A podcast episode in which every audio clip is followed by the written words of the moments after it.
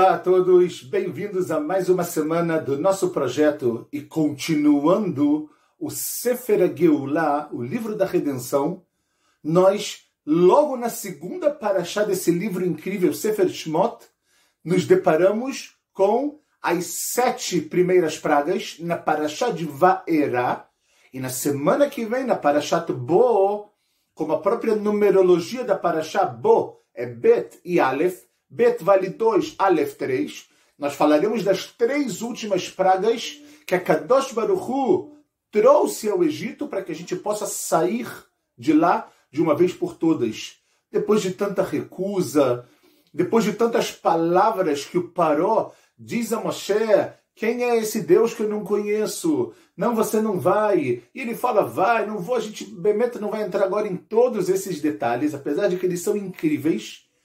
Eu gostaria de dedicar essa aula que a gente vai fazer hoje, Leilu Nishmat, pela elevação da alma, de Gabriel ben Moshe e de Miriam bat eh, Shaya, eh, Nishmatan, Shetiet Nishmatan Tzura Bitzror Chaim. Bom, na Paraxá de Vairá, o que eu quero tentar hoje trabalhar com vocês, como nós dissemos, tem tantas coisas interessantes, mas o que eu quero dizer é que existe algo muito interessante que tem que trazer uma pergunta. Como eu sempre tento dizer e tento mostrar, a Torá não é para a gente simplesmente ler como se a gente estivesse lendo um livro de histórias.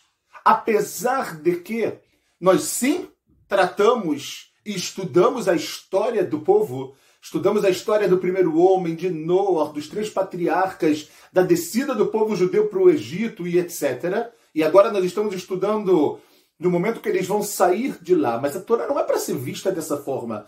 Ah, eu preciso conhecer a minha história. Tem que conhecer, mas tem que estudar. Tem que conhecer, mas tem que se aprofundar também. Por quê?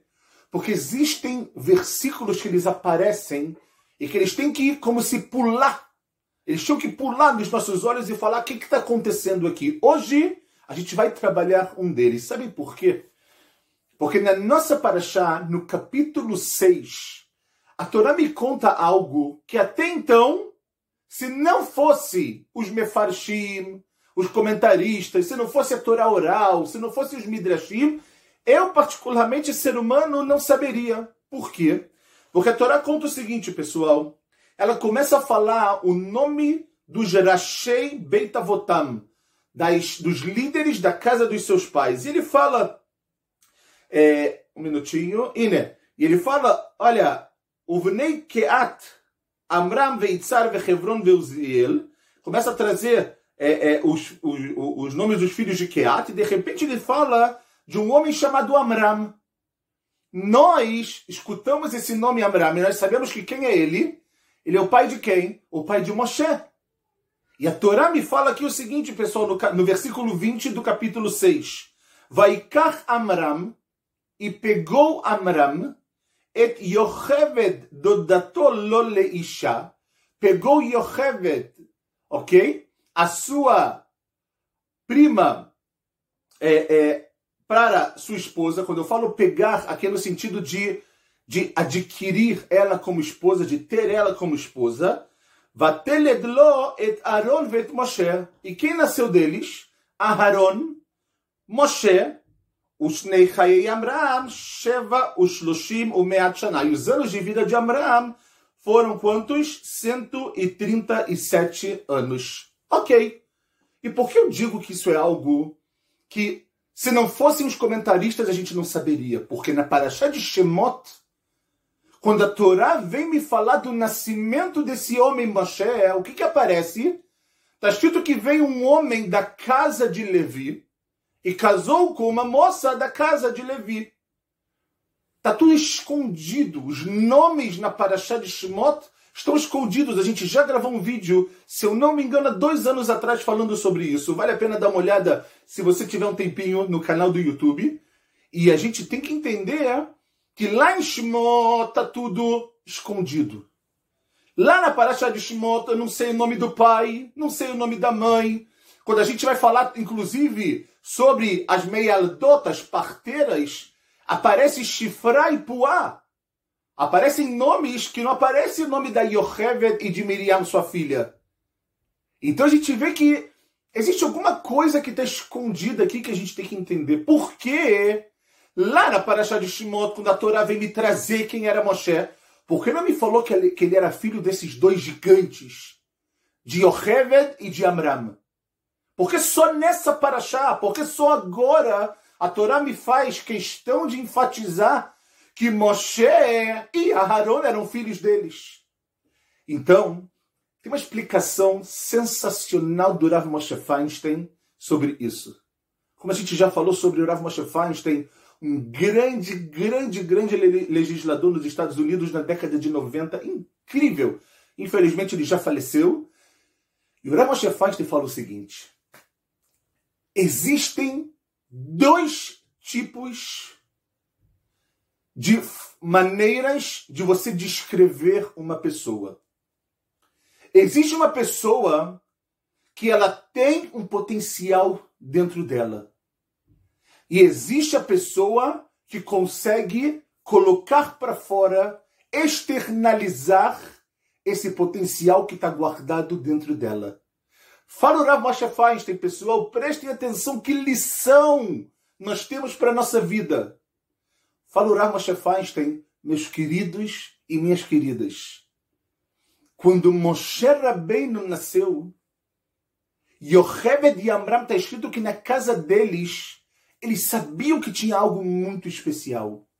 Está escrito que quando Moshe nasceu, a casa ficou mle'a beor, ficou toda repleta de luz. Eles sabiam que naquele menino que nasceu tinha um potencial gigantesco ao ponto que os próprios astrólogos, os magos do Paró, conseguiram ver isso.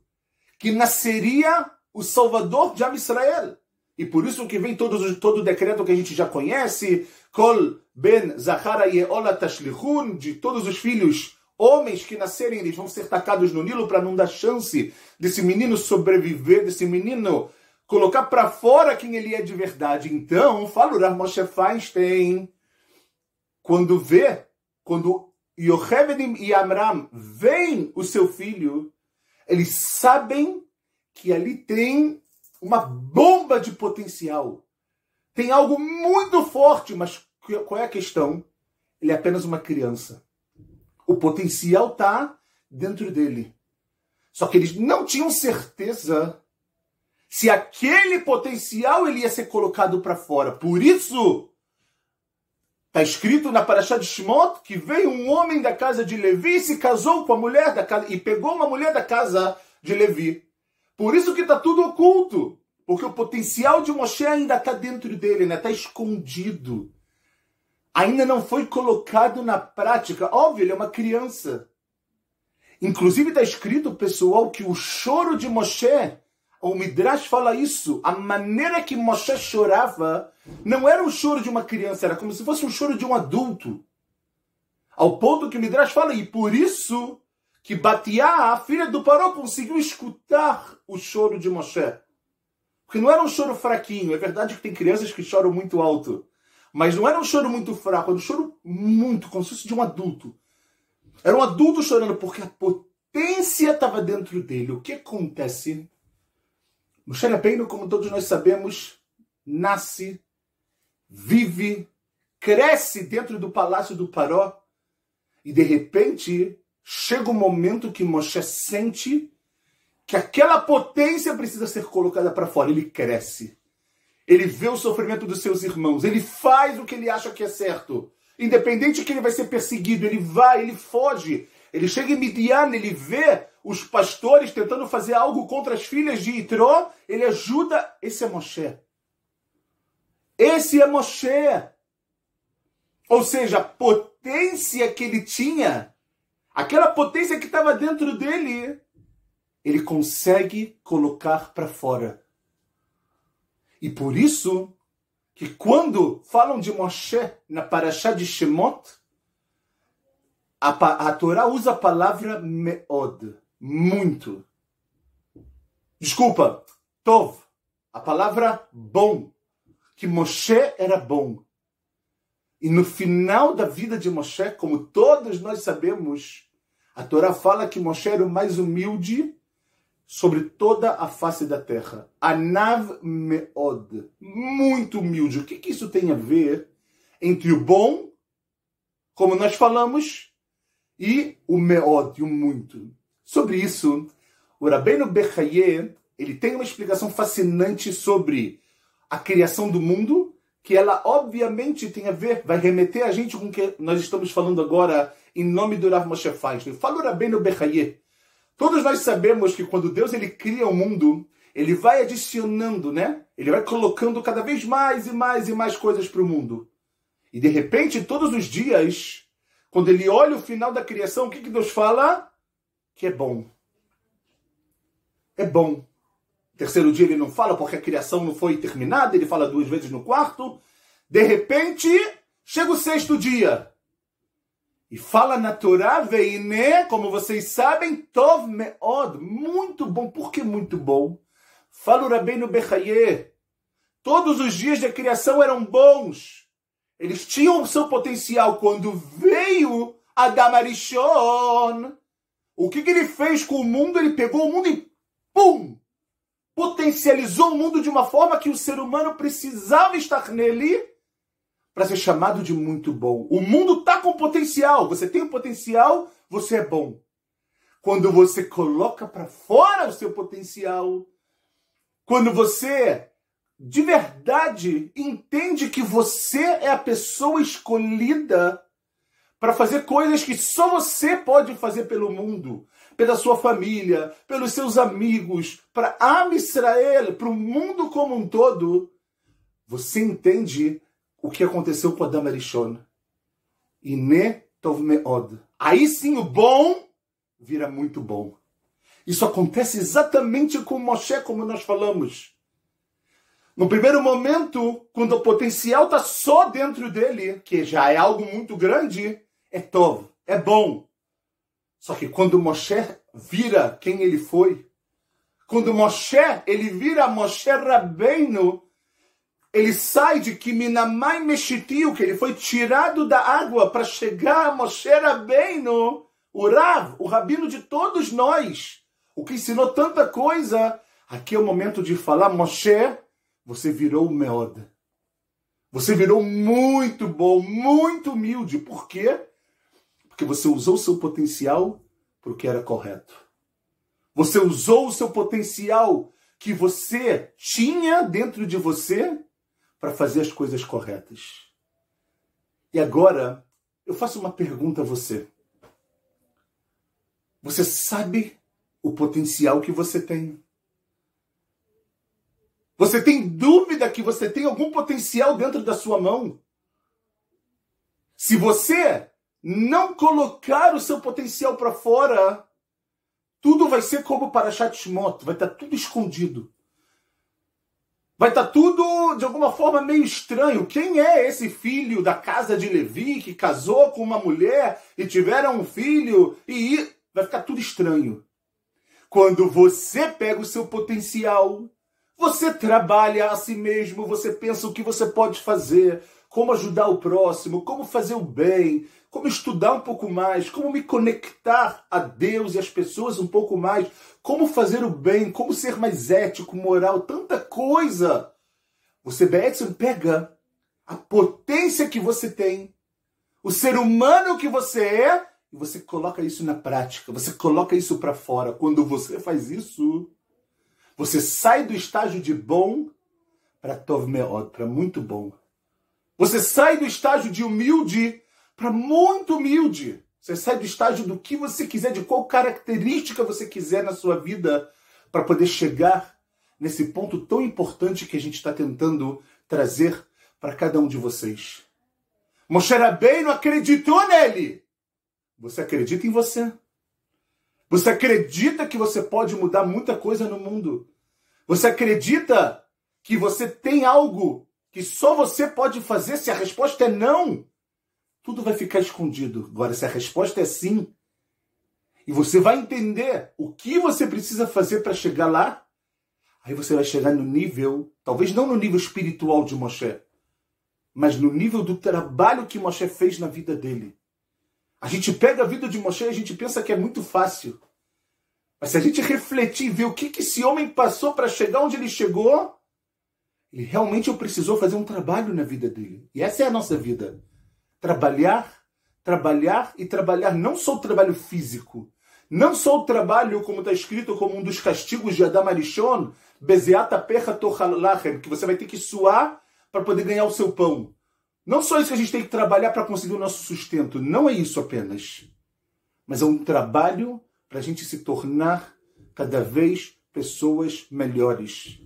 Para que a gente possa pegar a nossa Neshama, a nossa alma, que ela é tão pura, e fazer com que essa alma viva de verdade também nesse mundo. Não apenas no mundo vindouro.